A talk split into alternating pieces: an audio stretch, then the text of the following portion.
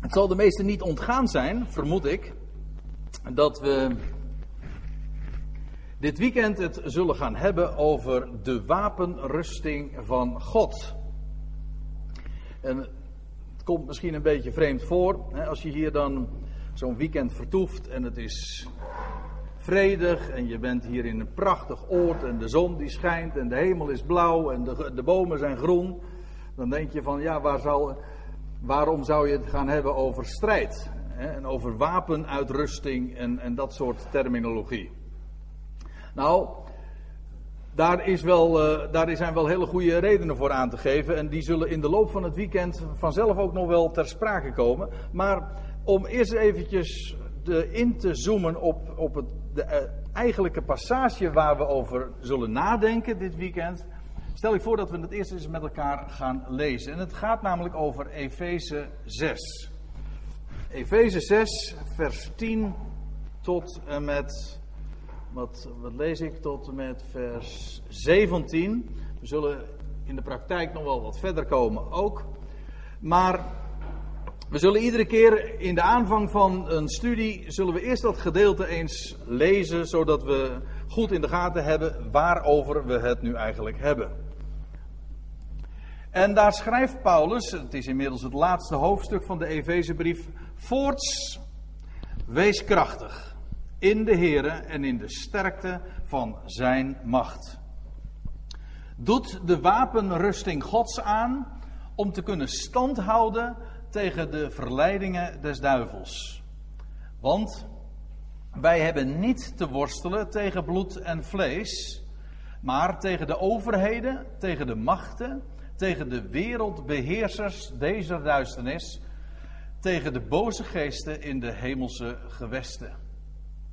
Neemt daarom de wapenrusting Gods, om weerstand te kunnen bieden in de boze dag en om uw taak geheel vervuld hebbende stand te houden. Stelt u dan op, uw lendenen omgord met de waarheid, bekleed met het panzer der gerechtigheid, de voeten geschoeid met de bereidvaardigheid van het evangelie des vredes, en neemt bij dit alles het schild des geloofs ter hand, waarmede gij al de brandende pijlen van de boze zult kunnen doven. En neemt de helm des heils aan en het zwaard des geestes, dat is het woord van God. Nou, dat is het gedeelte waar we het dus het hele weekend over zullen hebben. En daarbij zullen we op tal van andere Bijbelpassages ook vanzelf terechtkomen. Overigens, ik heb het gelezen uit de MBG-vertaling. Ik had ook de keuze uit diverse andere vertalingen natuurlijk. Maar het maakt niet zoveel verschil. Ik bedoel dit te zeggen. Weliswaar, de MBG-vertaling is de vertaling die de meesten van u, veronderstel ik, zullen gebruiken. Maar in de loop van de samenkomsten zullen we vanzelf ook nog wel zien dat er op de, de verschillende weergaven nog wel wat valt aan te merken. Nou, dat komt dan vanzelf ook ter sprake. Goed. Nou, eerst eens eventjes dat thema zelf. De wapenrusting van God. En als u goed hebt opgelet, dan hebt u kunnen zien dat die term twee keer wordt gebezigd in deze passage. De wapenrusting Gods. Of de wapenrusting van God. En dat is op zich al een heel ontdekkende term. En u, je zou vermoeden, tenminste dat is de gedachte die ik destijds ooit zelf daarover had. De wapenrusting van God, dat is gewoon de wapenrusting die God ter beschikking stelt. En daarom heet het de wapenrusting van God. Het is namelijk de wapenrusting die Hij geeft. Nou is die gedachte niet onjuist, maar het is niet de clue van de uitdrukking. En ik kan dat ook heel gemakkelijk aantonen. Het punt is namelijk dat Paulus in dit gedeelte voortdurend zinspeelt op passages in met name het boek Jezaja. Ook nog wel uit de psalmen, maar met name uit Jezaja. En wat je daarbij ziet, is dat het met recht de wapenrusting van God is.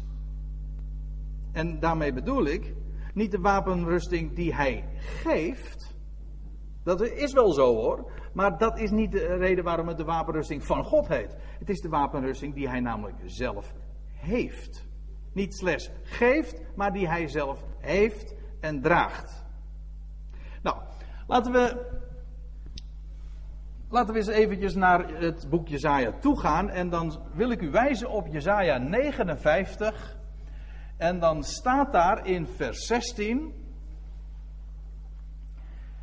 En ik wil even erop wijzen, ik ga dat nu niet aantonen, maar als je dat in zijn context, in zijn verband bekijkt, dan zul je zien dat Paulus het daar heeft, of nee, pardon, dat Jezaja hier spreekt over toekomstige dingen, over het herstel van Israël en als, als de Heer orde op zaken gaat stellen in verband met zijn volk Israël, in het Midden-Oosten en in de hele volkerenwereld. En in dat verband staat er in vers 16, toen bracht zijn arm, dat wil zeggen de arm van de Heer, hem, de Heer zelf dus, hulp. En zijn gerechtigheid ondersteunde hem.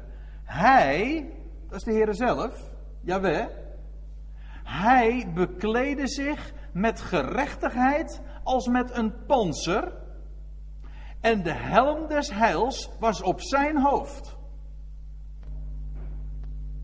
Leest u goed wat hier staat? Kijk, hier wordt gesproken over het panzer van de gerechtigheid en over de helm des heils, waarvan gezegd wordt in Efeze 6, neemt die op of neemt hem aan. Maar als we, als we gaan kijken waar die termen aan ontleend zijn, dan blijkt dat het uitrusting is van God zelf. De Heere zelf is het die hiermee bekleed is, die met gerechtigheid bekleed is als met een panzer en die zelf de helm des heils draagt. Daarom is het de wapenrusting van God zelf. En ik kan nog wel dat uh, om andere redenen ook uh, dus ondersteunen. Ik zei al, het is, het is de wapenrusting van God. Dat betekent, het is een eigen wapenrusting. Het betekent ook, de Heer zelf voert de strijd. En daarmee wil, daar wil ik in ieder geval ook even al goed een, vette streep onder zetten. De Heer zelf voert de strijd. Als er gesproken wordt over de wapenrusting van God, dan wil dat zeggen dat de Heer zelf een wapenrusting draagt. Ja, maar waarom? Ja, nou dat is nogal logisch. Omdat Hij degene is die de strijd voert. En houdt die vast. Kijk, wat ik u vanavond zo wil vertellen, dat is eigenlijk alleen maar een introductie tot wat we in de volgende samenkomsten wat breedsprakiger uh, nog zullen behandelen. Dit is echt een, een aanzet voor, voor de, de volgende studies. Maar wat daarbij in elk geval uh, u niet mag ontgaan, en dat zal u echt niet ontgaan, want uh, dat, oh, dat, ga ik, dat ga ik echt nog wat herhalen hoor. Dat, dat is namelijk de, de rode draad. Het is de Heere zelf die de strijd voert en die de triomf aanbrengt en behaald heeft, of zo u wilt behaald. Maar in elk geval, Hij is het die triomfeert. En daar delen wij in. Dat is, dat is waar Efeze 6 over spreekt. Maar Hij is het die de strijd voert. En trouwens, als, als je het daarover gaat hebben, dan zou je. Als ik dat wat breder zou willen aantonen en zou willen laten zien, nou, dan zou ik eigenlijk blijven steken, ben ik bang, in het Oude Testament hoor. Al die passages waar gesproken wordt over dat de Heere het is die de strijd voert. Hoe was het ook alweer? Wat werd er tegen Israël gezegd toen ze voor de Rode Zee stonden? Met een, een, een zee voor zich en een, een, machtig leger dat op hen aankwam stormen van het leger van de Egyptenaren, van Farao, achter hen. En ze konden geen kant op, want om hen heen waren bergen, dat wil zeggen aan beide zijkanten. Voor hen de zee, achter hen de, de Egyptenaren. En toen was het God zelf die aan, aan Mozes bekend maakte: De Heere zal voor u strijden. En jullie zullen stil zijn. En dat vind je later in de geschiedenis nog zo vaak meer. Want die strijd die Israël voerde, dat stelde eigenlijk niks voor. En dan moet u het anders maar eens een keertje aan Gideon vragen. Nou, en, of aan Jozefat. Tal van bijbelse voorbeelden die ik zo zou kunnen geven, waarbij de mens dacht dat hij de strijd moest voeren en dat was allemaal niet nodig. En ja, wat heet dan een strijd? Als je dertien keer om een, om een stad heen loopt, is dat een strijd? Nee, maar die muren velen wel om. Kijk, kijk, dat is de wijze waarop, waarop de Heer zich, eh, zich bekend maakt. En hij, is, hij wordt ook inderdaad een krijgsheer genoemd. Hij is degene die de strijd voert. En wij gaan gewoon achter hem aan. En wij delen in zijn triomf. Wat je ziet in Jezaja, dat zag je dus in dit, in dit gedeelte van Jezaja 59. Hij zal komen in triomf. En, en die, die, die uitrusting die hij draagt, dat is uitrusting van triomf. En ik zal nog, op nog een andere schriftgedeelte wijzen. Daar gaat het over, de, over het beeld van God, namelijk de Messias. Want er staat er in Jezaja 11, een bekend gedeelte over het Messiaanse vrederijk dat zal komen. En dan lees je in vers 4, hij, en dan gaat het over de Messias. Als u, als u even terug zou lezen in datzelfde Jezaja 11, dan zie je dat het gaat over die scheut die zou voortkomen uit de tronk van Isaï. Ja. Een telg uit het nageslacht namelijk van David. Wel, over hem gaat het. En hij, hij, hij is inderdaad die, die zoon, de zoon van David, de Messias. En dan staat er, hij zal de geringen in gerechtigheid richten.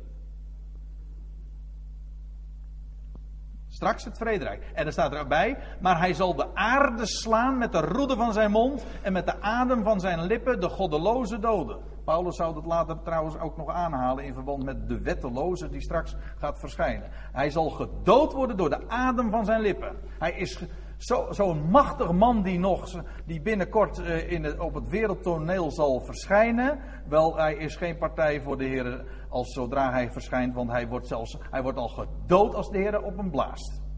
Gedood door de adem van zijn lippen, staat er. En dan, en, maar waarom wijs ik op Jezaja 11 en wat heeft het met die wapenuitrusting te maken? Wel, dat zal ik u laten zien, want er staat erachter: gerechtigheid zal de gordel zijner lendenen zijn en trouw de gordel zijner heupen. En u moet weten dat, dat gerechtigheid, ik zal dat trouwens morgen ook nog wel laten zien, en trouw in wezen ook synoniem zijn voor waarheid. Een van de begrippen die geassocieerd worden met waarheid. Dus dan kom je hier weer die gordel tegen. Dus we hebben die helm gehad, de helm van, de, van het heil.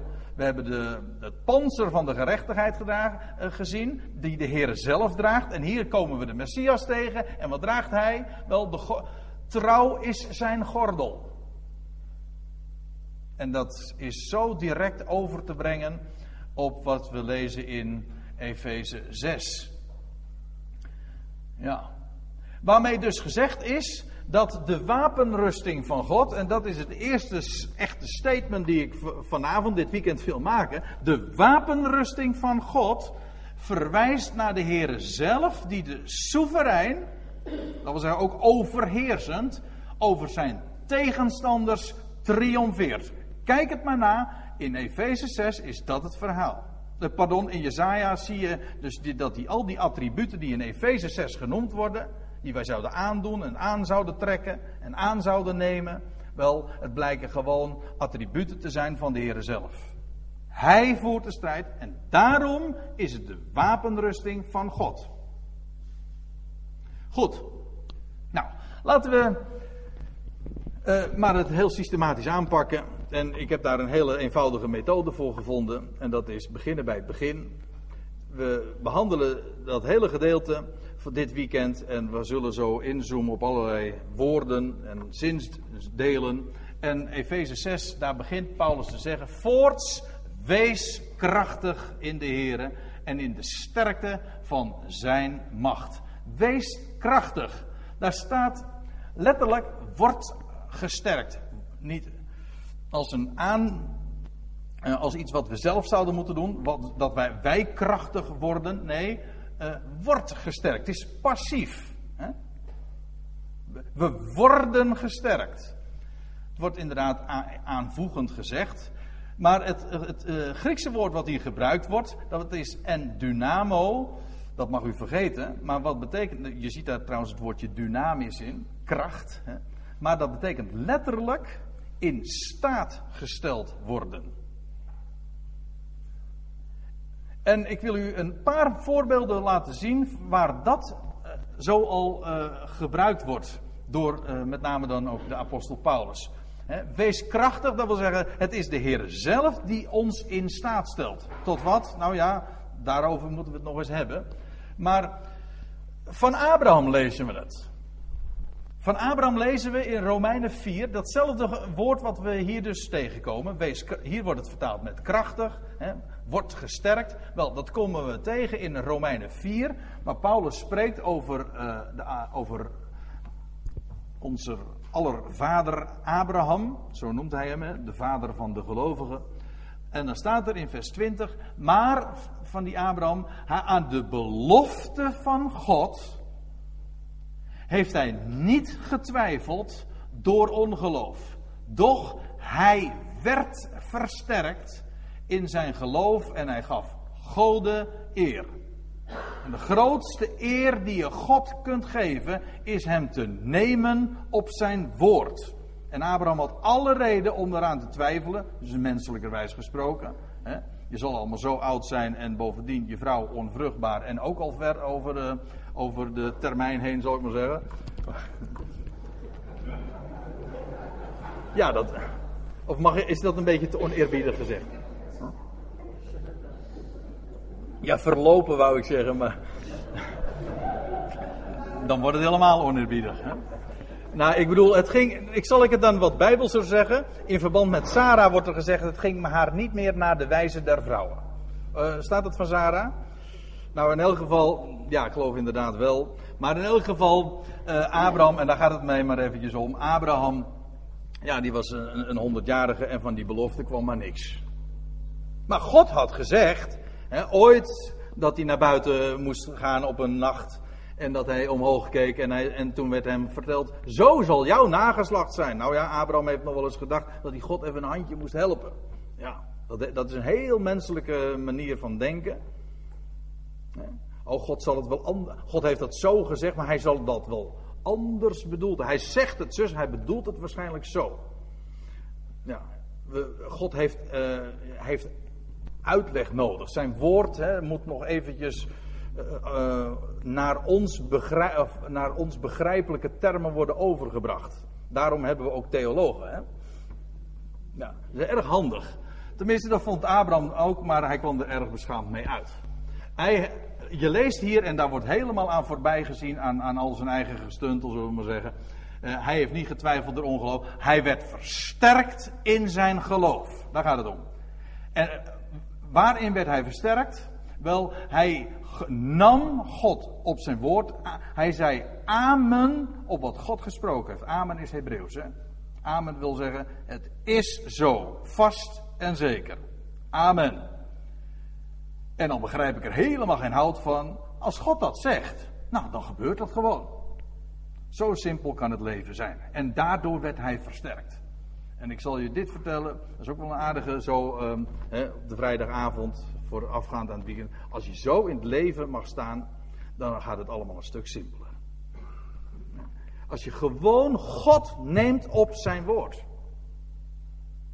Nou ja, dan kun je de boel gewoon de boel laten. Ja, ik weet dat kan ook weer mis geïnterpreteerd worden als ik het zo zeg. Maar ik bedoel, dat voorkomt een heleboel heisa. Want als God gesproken heeft, en dat is waar, dan eh, betekent dat ik alle reden heb om inderdaad in vrede en blijdschap mijn weg te gaan. Nou, Abraham werd, werd versterkt in zijn geloof. En gaf God zo de eer. En daar gaat het maar om. Goed, uh, een ander voorbeeld van dat wees, wees gesterkt. 2 Timotheus 1. Paulus zegt daar tegen, tegen Timotheus, zijn, zijn geestelijk erfgenaam zal ik maar zeggen, zijn, zijn geest, zijn kind. En zo, zo noemt hij hem ook. Hè. Gij dan, mijn kind, wees krachtig, word gesterkt in de genade van Christus Jezus. Ja, als we zojuist gezien hebben dat het de belofte van God is die ons kracht geeft, waarin we gesterkt worden, wel hier zien we, eh, het is de genade van Christus Jezus. De genade die in Hem openbaar is geworden, dat geeft kracht, dat geeft sterkte en dat is ook een bron van blijdschap. En er is geen grotere bron van kracht dan juist ook vreugde. Daar waar een mens blij wordt, daar, daar, daar gaat de energie En dan krijg je die, die flow van energie. Daar, daar, dat maakt dat allemaal los en dat ontketent kracht. Je wordt bekrachtigd door, doordat je vreugde ontvangt. En ik zeg vreugde, maar genade, dat is het woordje charis. Ja, maar betekent in essentie vreugde. Dat wat blij maakt. En dat wat blij maakt, dat geeft weer kracht. Goed. Uh, Paulus gebruikt dat woord ook nog in Filippenzen 4. Hij gebruikt het wel vaker, maar ik wil een aantal markante voorbeelden daarvan geven. Uh, Filippenzen 4, daar schrijft hij in vers 11: Ik heb geleerd, want het is een school, hè. Dat, is niet wat je zo op een, uh, op een late namiddag of, of in een weekendje eventjes zo onder de knie krijgt. Nee, dat moet je leren ook door de omstandigheden. Ik heb geleerd, zegt hij, met de omstandigheden waarin ik verkeer genoegen te nemen. En dan zegt hij in vers 13, dat is een bekend vers. Je kunt, we kunnen het uh, zingen. We zouden het kunnen zingen. Ik heb het geloof ik niet in de PowerPoint staan, André. Maar goed, daar kunnen we altijd nog dit weekend verandering in aanbrengen. Maar ik, dan zegt hij, ik vermag alle dingen in hem die mij kracht geeft. Dat vermag, letterlijk staat, ik ben sterk. Dat weer datzelfde woord als wat dus hier ook gebruikt wordt in Efeze 6. Hè, krachtig. Ik vermag, ik ben sterk in, uh, ja, in alle dingen, namelijk in hem die mij daarvoor de kracht geeft. Dus in al die omstandigheden heeft hij het over gebrek en overvloed. Nou, dat laatste is niet zo'n probleem hoor, om daarin om daarin eh, te leven als je genoeg hebt, maar als je wat minder hebt. En Paulus zegt in al die omstandigheden, ja, hij schikte zich, hij was inschikkelijk, had hij geleerd in het leven. Hij zegt, ik ben sterk in hem die mij de kracht geeft. En welke, welke plaats ik ook in het leven heb, of wat mij ook uh, overkomt. Hij zegt, ik heb geleerd daarin sterk te zijn, omdat hij het geheim kende van de bron van die kracht ik, ik vermag alles. Kijk, als je dat woordje in hem weglaat, dan krijg je zo'n Emiel Ratelband verhaal. Hè? Dan zeg je, ik vermag alles. Hè? Nee, ja, dat is wel zo. Maar ik vermag alles in hem. Het is niet het ego die de eer krijgt. Nee, hij is het die, die kracht geeft, die blij maakt, die perspectief geeft. Kortom, gewoon alles wat je, wat je maar nodig hebt die mij in hem, die mij kracht geeft. En ook dat geeft hem de eer. Goed. Uh, ik lees even verder, want uh, we kunnen natuurlijk niet al te lang bij al uh, die specifieke woorden stilstaan. Maar goed, we, hebben wel, de gelegen, we nemen wel de gelegenheid te baat om eens even toch heel serieus kennis te maken met dit gedeelte. Al was het maar voor uzelf ook een aanzet om verder met deze dingen te gaan. Hij zei, Paulus schrijft voorts, wees krachtig of word gesterkt, daar hadden we het dus over, in de Here en in de sterkte van zijn macht. In de Here. Ja, daar staat in het Grieks het woordje kurios, dat kent u wel, licht. En kurios betekent eigenlijk een eigenaar. Een heer. Iemand die eigendommen heeft.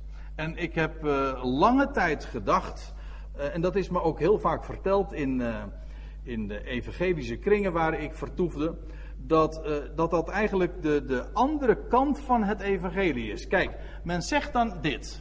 Kijk, als je tot geloof komt, zoals we dat dan noemen, in, die, in de Bijbel kom je die uitdrukking trouwens nergens tegen, weet u dat? Tot geloof komen. Je gelooft gewoon, maar je komt niet tot geloof. Je komt tot Hem. Maar goed, uh, dat is even tussendoor. Uh, je, je gelooft. Je, je leert Hem kennen. Hij is, je, hij is de redder van deze wereld. Nou, dat is, je bent al te feliciteren als je dat te horen krijgt. Hè? Hij is de redder van deze wereld. En dus ook mijn redder. Ze zeggen heel vaak van ja, het evangelie betekent dat Jezus Christus persoonlijk mijn redder is. Dan zeg ik nee. Nou ja, ja, ja, hoe moet je dat nou zeggen? Hè? Uh, ja, nee. Hij, nou, je moet het goed zeggen. Hij is de redder van deze wereld. Dat is het evangelie. Dus hij is ook mijn redder. Maar het is breed. Het is allesomvattend. Dat is juist het evangelie van genade. En omdat hij de redder van de wereld is, is hij dus ook persoonlijk mijn redder. Maar goed, dan zegt men, ehm, ja, dat, dat is de evangelie. Hij is, hij is je redder. Maar, dan heb je het hè. Maar, dat is het niet waarbij moet blijven. Want, want dan ben je tot erkenning van hem gekomen. En dan ga je vervolgens je leven leven. Als gelovige. En dan is hij niet slechts je redder, maar dan is hij ook jouw Heer. Dat wil zeggen, degene die jij moet gehoorzamen, naar wie jij moet luisteren. Het is natuurlijk niet allemaal, het is geen, het is geen pretpakket wat je krijgt. Zo mooi, zo wordt het vaak verteld. Ik, ik dat geef ik toe, ik overdrijf. Maar het wordt zo vaak verteld van Jezus Christus is uh, je redder, dat is geweldig. Maar hij is ook je Heer en dat betekent dat je naar hem moet luisteren. Dat, dat laatste is wel zo trouwens.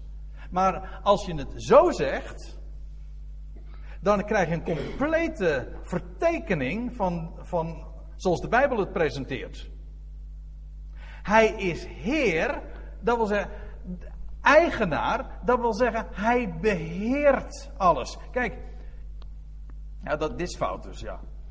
Maar dat het fout is, dat blijkt trouwens uit diezelfde Filipijnse brief hoor, waar ik zojuist uit citeerde. Het is niet zo van, ja, Jezus Christus is je redder, dat is een reden om je te verblijden, maar je moet ook naar hem luisteren en dat is natuurlijk uh, niet zo leuk. Nee, wat weet je wat Paulus zegt? Verblijd je in de Heer ten alle tijden. En als het nog niet duidelijk genoeg is, dan zegt hij: Nog eens zeg ik u, verblijd u.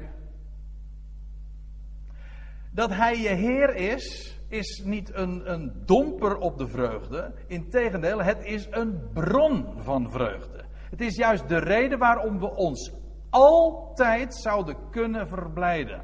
Om de genade die Hij geeft. Hij is, kijk, dat Hij Heer is, dat betekent dat Hij ons beheert.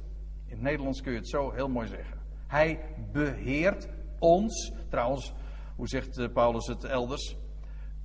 De aarde is des Heren, is des Heren en haar volheid. Kortom, alles is van Hem. Maar wij als gelovigen zijn zijn speciale bezit. En weet u wat, welke garantie wij hebben? Hij zorgt voor ons. We zijn voor zijn rekening. Zijn oog is op ons. En hij behandelt ons als zijn kinderen. Hij beheert ons, hij zorgt, hij geeft dat wat we nodig hebben. En dat betekent, hij, je verblijdt je in de Heer. In hem is zijn al je bronnen. Inderdaad, hij heeft het over jouw leven voor het zeggen. Maar dat is geen domper. Integendeel, dat is een reden te meer om je te verblijden.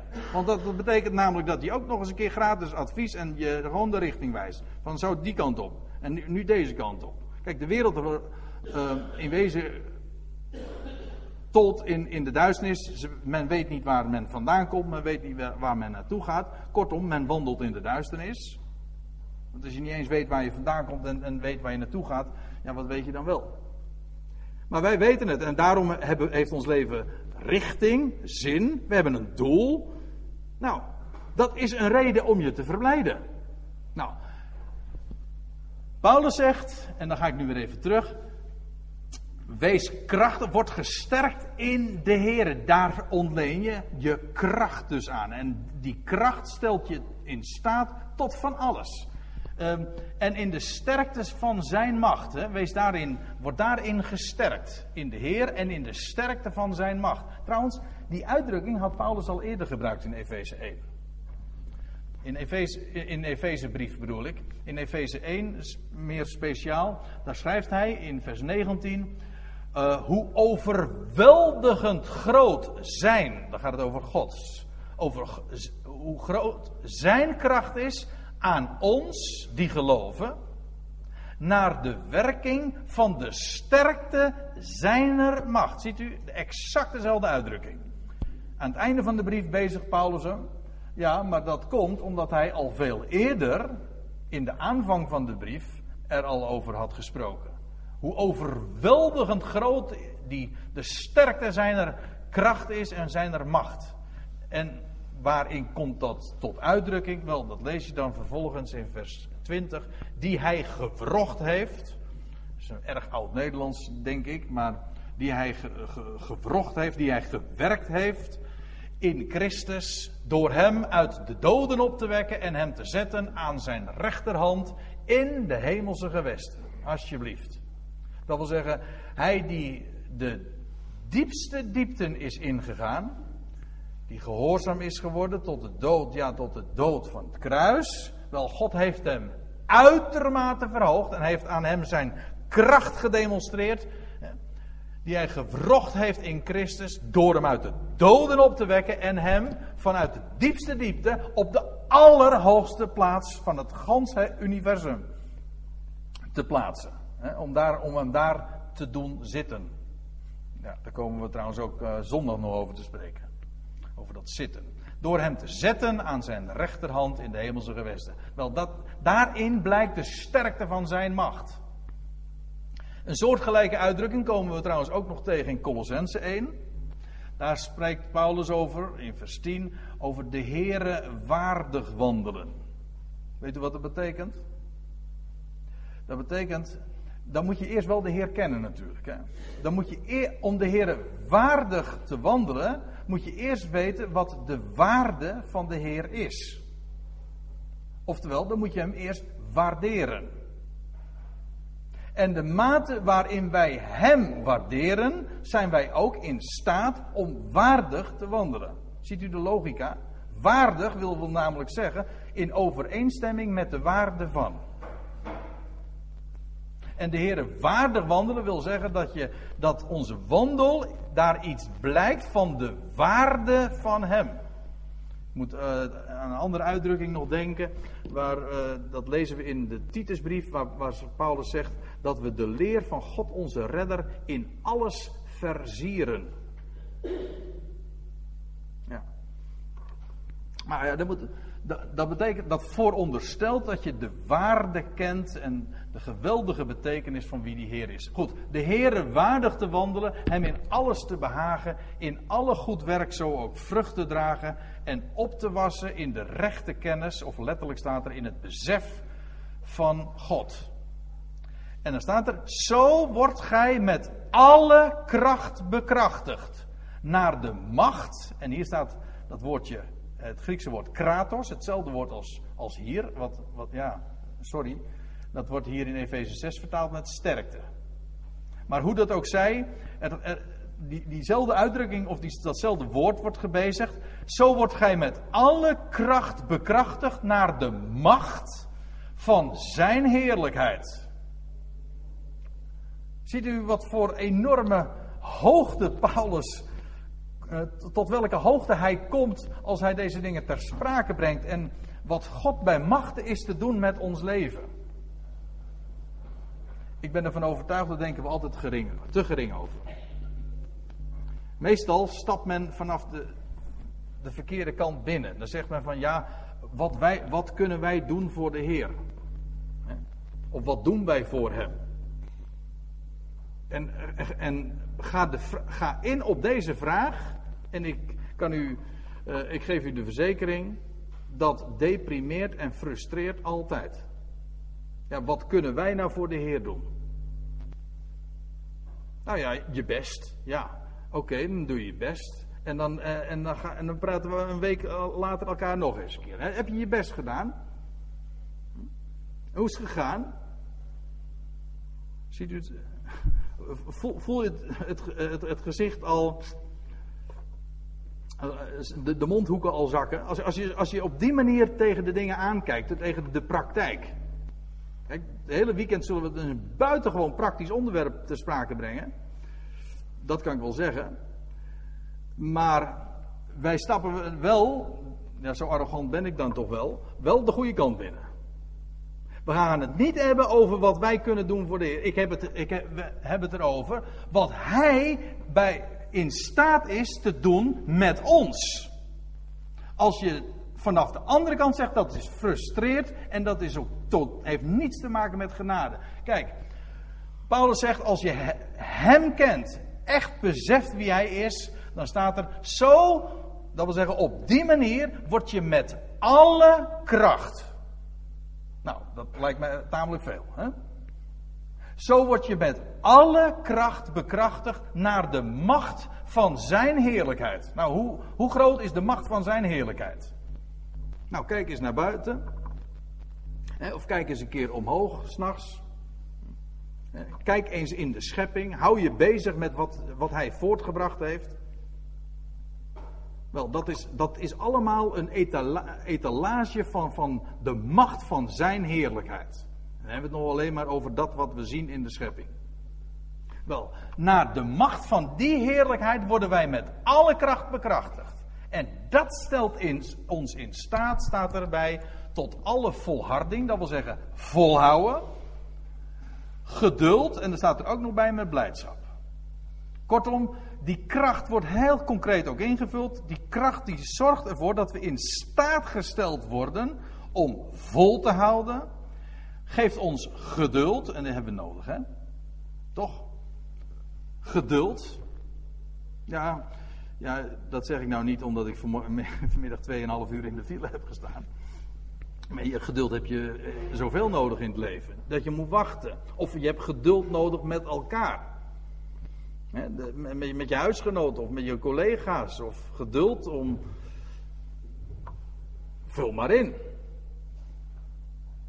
Of dat je bijna het, uh, het, het, hoofd laat zakken. Of dat je zegt dat je bijna de. Hoe, zeg, hoe, hoe is de uitdrukking ook weer? Dat je de pijp aan Maarten geeft. Zeg, van, mij hoeft het allemaal niet meer dat je gefrustreerd bent door alles wat, er, eh, wat je meemaakt. Nou, dan komt het erop aan om vol te houden.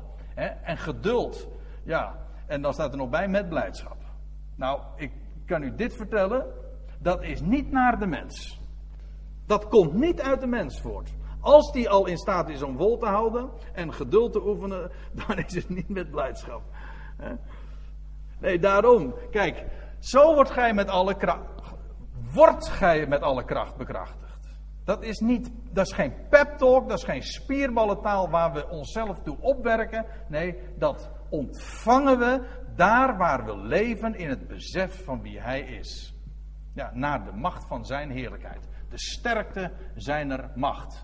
Nou, en dan zegt Paulus, want vers 10 is eigenlijk een inleiding tot, die, tot dat gedeelte over die wapenrusting. Doet de wapenrusting Gods aan. Dat woordje wapenrusting is in het Grieks panoplia. Als ik het goed zeg. Want zo'n goed Grieks kenner ben ik nou ook weer niet. Maar in elk geval, dat woord betekent letterlijk uh, de hele uitrusting. Dat pan wil zeggen uh, heel, helemaal. Ik geloof niet dat het iets met pannenkoek of met, uh, met andere dingen te maken heeft, want dat is weer echt Nederlands. Maar pan betekent inderdaad, het is de hele uitrusting. Het is dus maar niet een, een deel. Sommige vertalingen hebben dat er ook expliciet nog bij gezet en ik denk terecht. Doet de, de hele wapenrusting. Dus de complete uitrusting. Waarbij ik trouwens het, moet ik ineens aan denken dat ik het, eh, het Nederlandse woord uitrusting ook nog wel erg mooi vind. Want dat zet ons ook meteen op het goede spoor. ja, Uitrusten, juist. Dat, het, is, het is net alsof de strijd door een ander gestreden wordt. Hè? De wapenrusting, de hele uitrusting van God. Ja. Eh, trouwens, dat woordje panoplia, dat zie je in het Engelse woordje panoply.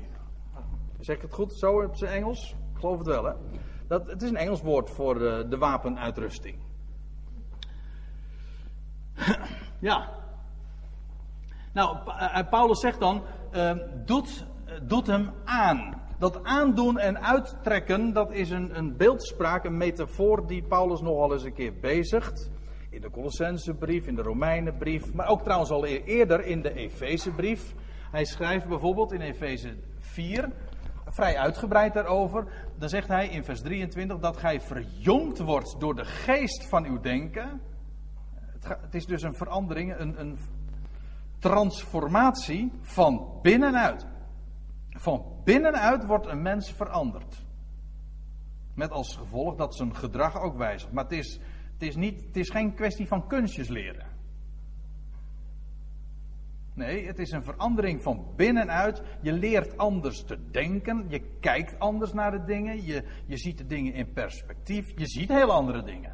Je beleeft daardoor ook de, dingen anders. En dat verandert ook je, je praktijk. Ja. Het is een verandering van binnenuit dat gij verjongd wordt door de geest van uw denken. En dan zegt hij dan, want daar gaat het me even om, en de nieuwe mens aandoet. Dat is een beeldspraak van een, een jas of een kleed dat je aantrekt. Trouwens, ik moet erbij zeggen, Paulus, voor Paulus is dat geen strijd.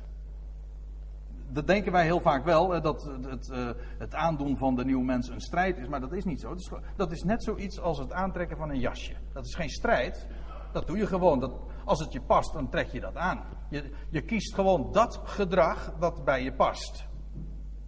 Zoals je een kleed aandoet dat bij jou past. En het hele idee in uh, Efeze 4 is: we zijn een nieuwe mens. We zijn van goddelijke oorsprong. En we zijn van hoog gekomen af. We zijn van adel. Aangenaam. Hm? Ja, toch? We zijn, we zijn van adel. En, en, die hoge, en daar, past, daar past een bepaald gedrag bij. Een, een bepaald kleed. Nou, dat, dan doe je de nieuwe mens aan en de oude mens die leg je gewoon af. Ja, zo in die termen spreekt Paulus daarover. En dan zegt hij vervolgens nog: doet de wapenrusting Gods aan om te kunnen standhouden tegen de verleidingen des duivels. Ik kom daar morgen nog wel uitgebreider op terug. Want uh, Paulus schrijft uh, dit namelijk vier keer. Het gaat namelijk om te staan. Letterlijk staat dat hier ook. Om te kunnen standhouden, letterlijk staat er gewoon om te staan. Maar het idee is om staande te blijven. En dat, eh, dat is niet vanzelfsprekend. Want dat, is, dat lijkt me nogal duidelijk. Er komt namelijk zoveel op je af. In het leven. Ook daar zullen we het nog wel over hebben. Er komt van alles op je af. Waardoor je letterlijk of figuurlijk van je stuk raakt. waardoor je valt, of waardoor je onderuit gaat. En daarom komt het erop aan om te staan en om stevig te staan in je schoenen en om dus stand te houden. En om niet meegenomen te worden in de sleur van de, van de, van de wereld en, en alles wat er zo, al die maalstromen die er in de wereld zo om ons heen bewegen en waar je zo gemakkelijk in meegaat. Of uh, ben ik dan de enige die dat heeft? Dat, je wordt daar namelijk onwillekeurig door beïnvloed. En dan komt het erop aan om te staan, om stand te houden. Het gaat hier namelijk niet om een offensieve strijd. Er valt van ons uit bezien, ook dat wil ik heel duidelijk zeggen, en dat zal ongetwijfeld nog wel vaker ter sprake komen. Er valt voor ons niks te strijden. Ik zou niet weten wat. Waarom niet? De strijd is gestreden. Bovendien, wij hebben, wij staan in de triomf. En het hele punt is, ook dat zullen we nog wel zien. Uh, de triomf is behaald. En waar het op aankomt, is dat we in die triomf gaan staan. Ja, dat zal ik straks zelfs nog laten zien. Maar uh, het idee is, het gaat erom dat wij stand houden. Wij, wij hoeven niet te strijden. Het punt is, wij worden bestreden. Er komt veel op ons af en daarom hebben we die wapenuitrusting nodig. Niet wij strijden, wij worden bestreden. Dat wil zeggen, wanneer we staan, namelijk in de overwinning. Als je niet staat in de overwinning, dan word je helemaal niet bestreden. In die zin wil ik er trouwens ook nog wel even bij zeggen: die, die, strijd waar Paulus het over heeft in Efeze 6 is niet een algemene strijd. Uh, zoals we daarover spreken in het algemeen: van het leven is een strijdtoneel. Wie zei dat ook alweer? Het leven is een strijdtoneel en iedereen heeft daarin zijn deel. Was dat Kats? Ja? Ik weet het niet. Ik, ik ken wel een variant van het leven een pijpkaneel. En ieder trekt eraan. Hoe was die ook alweer? Ja, een kermislied. Ja. ja, maar kijk, dat leven is een strijd. Kijk, de strijd om het bestaan. De struggle for life. Gewoon om je hoofd boven water te houden. Uh, financieel, gewoon in het algemeen, het leven is dan een strijd. Maar over die strijd gaat het niet. Uh, zijdelings heeft dat er wel mee te maken, maar het gaat er juist in, Efeze 6, om dat, je, dat we de gelovige die staat op zijn geestelijke rijkdommen en op zijn bezittingen, die daarop staat en staande wil blijven, wel, die zal ongetwijfeld heel veel mee gaan maken, waardoor hij uh, van zijn stuk dreigt te vallen. En dan komt het erom aan om staande te blijven op, bij alles wat er op je afkomt. In geestelijk opzicht. Nou, daar zullen we morgenochtend over gaan hebben. Maar het gaat, nu, het gaat er dus om, om staan. Niet om te strijden, ook niet om te overwinnen, want die overwinning is al lang een feit. Het enige wat de Satan probeert is je wijs te maken dat die overwinning nog lang niet behaald is. Daarom hebben we ook niks te maken met zijn kracht, maar alleen maar met zijn verleiding en met zijn listen. Hij verleidt je. Hè? Het licht waar, waar je bij staat, zeg maar. Bij, waar je bij staat, hopelijk, ja. Ja, en dan uh, wil ik tenslotte wijzen op, op wat we lezen in 1 Korinthe 15.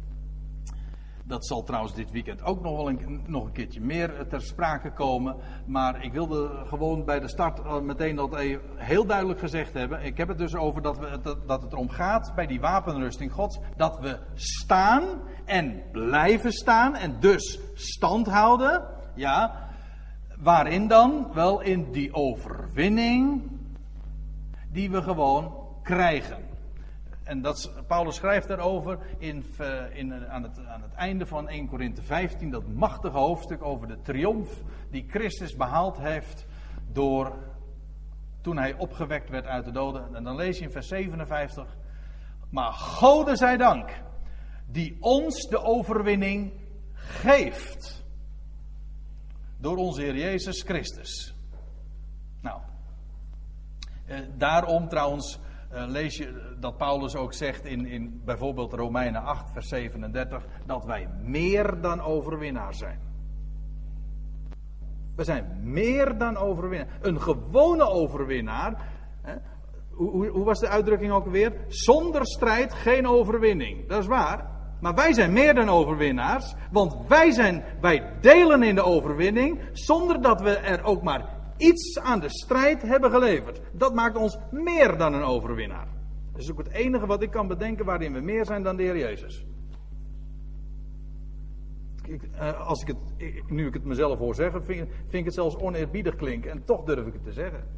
Want Hij is de overwinnaar, Hij heeft de strijd gestreden en wij krijgen het gewoon.